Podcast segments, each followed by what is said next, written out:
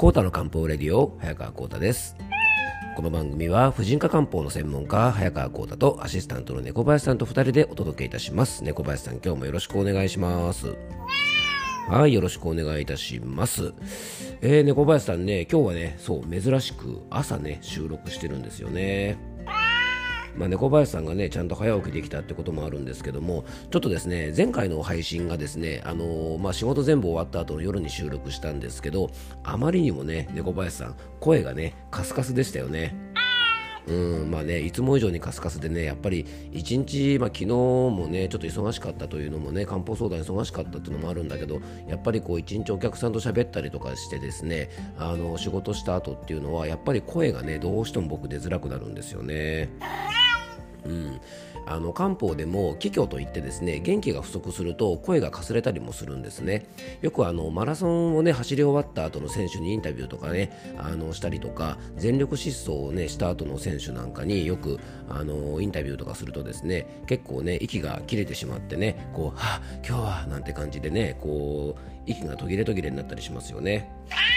うん、そうだからねああいう感じの状態が、まあ、気の声が出ない感じなんですよねであともう一つね漢方で声が出づらいというのがあの陰虚といってですね潤い不足になるとやっぱり喉の粘膜なんかもね乾燥して、えー、声がですねかすれやすくなるということなんですねうんまあ、僕自身はねジョギングしたりとかお風呂ゆっくり入ったりサウナも好きだしやっぱり汗を結構かくことが好きなのでねあの気をつけないと少し隠居気味になってしまうところがあるんですよね。うん、だからね一日こう生活すると当然体の中の潤いも消耗しますからやっぱりあの声なんかもねかすれやすくなるってことでねちょっと今日はね朝収録しています、うん、だからね小林あれでしょいつになく今日はね喉の調子がいいんですよね。うん、ちょっとね一曲歌っちゃおうかなって感じですね。うん、っていうね、まあ、あのそんなことはねもちろんないんですけども、まあ、あのそんな感じでねやっぱり声の調子とかでもその人の体調というのがね結構分かりますのであの皆さんもねなんか最近声の調子がおかしいなとかこういう時間帯になるとね声が出にくいなっていうのがあったら、まあ、ちょっと体からのね弱りのサインと思って、えー、ちょっとねあの気をつけてあげていただきたいなと思います。うん、でね、猫林さんね、まあ、これ、話しようかどうしようか迷ったんですけど、えっ、ー、とね、あのー、リスナーの方からですね、ちょっと質問が一つ来たんですよね。まあ、それはね、その方にはもうお答えしてあるんですけども、なんかね、子供があのやっぱ受験生で、えー、受験当日に、まあ、車でね、その受験の会場まで送っていかなきゃいけないってことなんですよね。でね、その車中の中で、まあ、何も音楽をかけないとですね、やっぱりこう、シーンとしてね、なんとなく気分が重たくなりますよね。うん、だからね、まあ、どういうものをかけたらいいのかっていうことでねあの質問がちょっとあったんですよね。でね音楽とかも例えばねなんかノリノリの音楽とかだと落ち着かなかったりとか、まあ、かといってですねあんまりしんみりしてるとですねちょっとこうプレッシャーがねあのかかってしまったりしてねこうなんかあの心配になるなんてこともおっしゃってたんでやっぱりこれってね、まあ、意識しちゃうと結構難しいですよね。でラジオとかどうですかなんて話になったんですけども、まあ、確かにねあのラジオなんかだと、まあ、本当に無作為に流れるのでね、えー、意識的にそういう空間を作ってるわけじゃないので、まあ、あんまり気は使わないかもしれないんですけどもでもね結構あのこの時期ってねラジオ番組であの受験生の皆さん頑張ってくださいとかね、えー、受験生の皆さんどうですかみたいな感じであの結構受験をネタにねこうちょっといろいろ話したりすることもあるので、えー、ラジオからですね結構受験受験なんてくるとねあの帰って緊張しちゃったりしてね。うん、なんてこともあってどうしましょうなんてね質問をね受けたんですね。でね猫林さんそこで僕がね何を聞いたらいいって答えたと思いますか？そうそうなんです。実はねポッドキャストなんですね。でまあ僕の番組を聞いてくださいとかってわけじゃなくてですねあのーちょっとおすすめのポッドキャストがあってですねあの僕いつも聞いてるんですけどもあの TBS のねあのポッドキャストの番組で、えー、ラジオでやってる番組なんですけどねあのこの番組でもね何回か僕好きだって話したことあると思うんですけど、えー、アナウンサーのね安住紳一郎さんの番組で安住紳一郎の日曜天国略して日天というねすごいあの人気のねラジオ番組があるんですけど皆さんご存知でしょうかね？まあ、猫林さんもねよく好きでよく聞いて笑ってますよね猫林さんもね。でねあの安住さんの日曜天国がポッドキャストで聞けてですねあの番組全部を聞くわけじゃなくて、えっと、例えばオープニングトーク20分ぐらいとかですねあのなんかリスナーさんからのお便りのコーナーを20分ぐらいって形であの区切り区切りで聞けるんですね。でねこれがですね猫林さんねもう最高に面白いですよね。あの日曜天国はね。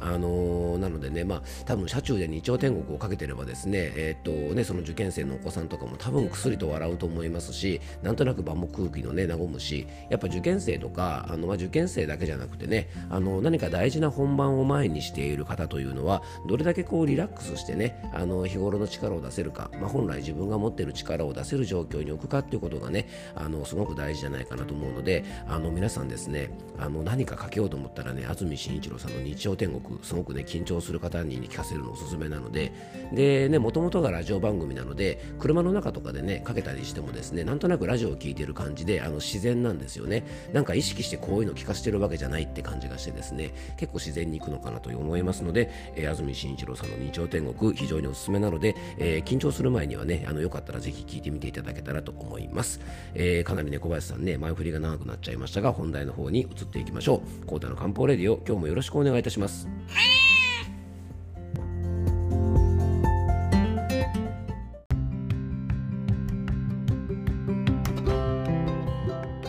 はい、それでは今日の本題に入っていきましょう。えっ、ー、と、今日はまずはね、メッセージのご紹介からしたいと思います。えっ、ー、と、養生ネーム、ソーキそば風味さんからのメッセージです。えっ、ー、と、1081回の時にね、あの、ソーキそば風味さんからいただいたメッセージについて、えー、いろいろお話をさせていただきました。で、それに対してね、えっ、と、リスナー仲間のね、ゆきちゃんからも、あの、メッセージがあったりしてね、ちょっとご紹介したんですが、あの、それに対するね、返信が来たので、ちょっとご紹介したいと思います。えー、1081回の回ありがとうございます。こうたさん、ゆきちゃんさん、ありがとうございます。えー、毎年迷っては、えー、買えずにいる自分の誕生日ケーキ今年こそは買おうかな。で年1回ではなく毎日少しずつ優しくしてあげないといけないですね、えー、優しい言葉寄り添っていただき本当にありがとうございます。子供のことを思えば思うほどお母さんが穏やかにいるのは大事ですよね。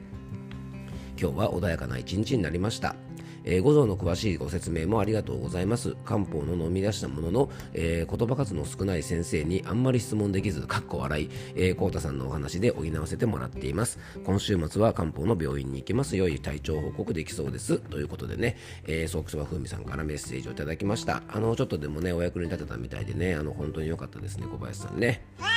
はいということでね、まあ、皆さんもねあの、まあ、自分に優しくということでねぜひ気をつけていただきたいんですけどあの今日のお話はですね、まあ、ちょっとそれに関連するようなお話でもないんですけどもあの、まあ、自分のね体調のことを周りの人に皆さんちゃんとお話ししていますかっていうことがちょっと気になったんですね。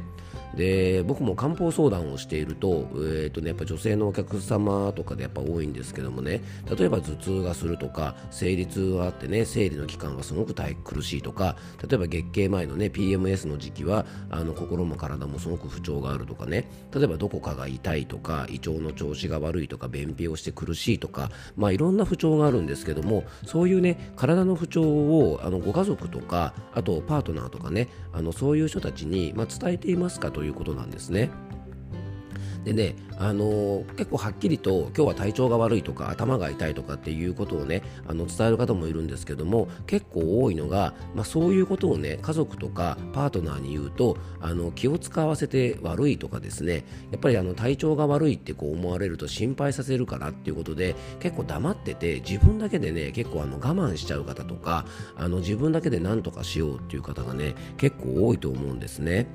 でね、あのー、であともう一つあるのが、えー、体調が悪いのをなんとなくね察してよみたいな感じでね、えー、結構言う方があの多くいらっしゃるんですけどもやっぱりなかなかね、あのー、体調のことに対して、まあ、察してよって言われてもですねなかなか周りの人がよくわからないこともあったりして結構ストレスが溜まってしまうんですね。なのであの自分の体調があんまり良くない時というのはですねあの僕はやっぱりあのご家族とか、えー、パートナーとかにはあのちゃんと伝えた方がいいかなと思います。あの自分だけで抱えてどうしてもね我慢してしまうとやっぱりどんどんどんどんストレスも溜まっていくしどんどんどんどん無理も溜まっていくしねで周りの人も、まあ、それにねあの気が付いてくれる方がねあのいるんだったらいいんですけどもなかなかねやっぱりあの普通の人だと、えー、表面的にねこう元気を装っていればなかなかですねやっぱりその人の体調が悪いということに気がつかないんですね。まあ、それでねついついいつもと同じようにね例えば職場であったりすればあの仕事を頼んでしまったりとか家事を頼んでしまったり育児もそのまま頼んでしまったりしてねあのもっともっと疲れが溜まっちゃうでそこで私は頑張らなくちゃって思ってですね無理を重ねて、えー、病気とかが大きくなってしまうなんてこともですね結構ありますからあのぜひですね体調のことはねあのちゃんとお話しすることってすごく大事だと思います。で冒頭に、えーね、家族とかパートナーとかに話をするなんて言いましたがあの職場でねもしあのそういうお話がきちんとできる方がいたら、まあ、今日は実は体調こうなんですっていうことはねあのしっかり伝えておいた方がいいかなと思いますし特にそうですね仕事であればあるほど上司の方とかにやっぱりある程度自分の体調というものはねあの伝えておいた方があのかえってねうん、そこでこうなんていうのかないつもと同じような仕事量を割り振って無理をさせて体調が崩れてしまうったらですねやっぱり結果的にねあの仕事に支障も出てしまうので、えー、やっぱりそこはちょっと気をつけてほしいですよね、えー、ちょっとくしゃみが出そうなので1回、えー、切りますね。はい。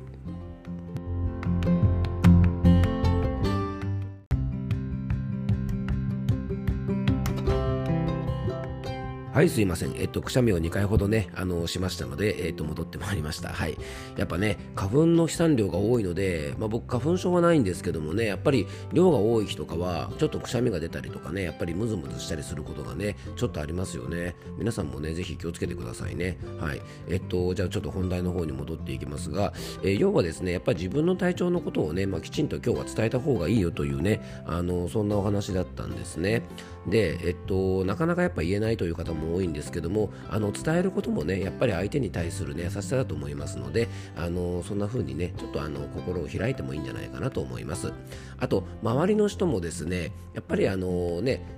察するというかやっぱそのね大事ななんか、ね、家族であったりとか自分の大事なパートナーであったりとかあの職場の人であったりとか、まあ、そういう人の様子っていうのをねあのもうちょっとちゃんと見てほしいなと思います。でなんかいつもと違うなとか顔色が悪いなとかあのやっぱりねこうよくその人を見るとですね体調の変化が分かります。で僕もね、まあ、仕事で僕は漢方相談をしているので、えー、お客さんがねいらっしゃったら、まあ、その方のね顔色とか表情とか、えー、目の状態とかえー、最近ねマスクしてるのでねあの口元とかはねなかなか見づらいんですけどもあのマスク外していただいてね唇の色とかまあ、そういうですねあのその人の様子をよく見ると体調がいいか悪いかっていうのは大事な人であったりとかあの近しい人であればあるほどですねやっぱりわかると思うんですね。なので一緒にもしね職場で仕事する方がいたらやっぱその方がね元気でいてくれることもすごく大事だしもし体調が悪いんであれば無理をさせないというのも優しさなので周りの人はですねできるだけあの他の人の様子を見てあげて、えー、体調が悪そうであれば声をかけてあげたりしてですね、まあ、お互いにね体調に対してはあの支え合うってことがねやっぱすごく大事なのかなと思いますので、えーと、今日はですねちょっとそんなお話をさせていただきました。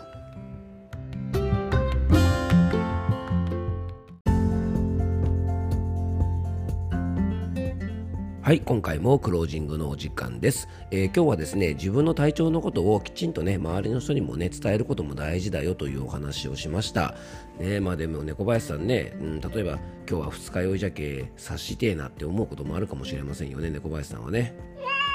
まあちょっとね、まあ二日酔いはですね、あの、ちょっと飲みすぎでね、やっぱりあの、えー、健康の自己管理ができてないということでですね、あんまり褒められたことじゃないんですが、あの、やっぱりね、体調のことってみんなやっぱ隠したいって思いもあると思うんですよね。なんか体調が悪いってことを知られたくないとかね、まあそういう思いもあると思うんです。でもね、あの、例えば、うんと家族の中でもね、女性の方だったら、あの、今日私は生理だからっていうことなんかは、あの、きちんと伝えていいと思うんです。で、昔の日本では、なんかやっぱそういうことを隠す、特に、ああのまあ、女性の方とかはなんとなくね昔の考え方でなんか耐え忍ぶみたいなね、あのまあ、そういうなんかこうねイメージもあったりとかそういう価値観を押し付けられてた時期もあったりするのでねついつい我慢してしまったりとかあとまあこれもそうですねあの男の人であったらなんかね男はそんなことは言っちゃいかんみたいなねあのなんかそういう価値観みたいなものが昔からあったんでねあのやっぱ体調のことをねいろいろ言うんじゃないみたいなことがありましたが今はねもうそういう時代ではないですからやっぱお互いに優しくねしっかり支え合うことが大事ですからあの今日の体調私はこうなんだよっていうことをねあの僕はこうなんだよっていうことをですねぜひみんなでねあの伝えることで、まあ、お互い支え合っていければねいいんじゃないかなと思います、えー、今日も聞いていただきありがとうございます。どうぞ素敵な一日をお過ごしください。漢方専科サータ薬房の早川浩太でした。ではまた明日。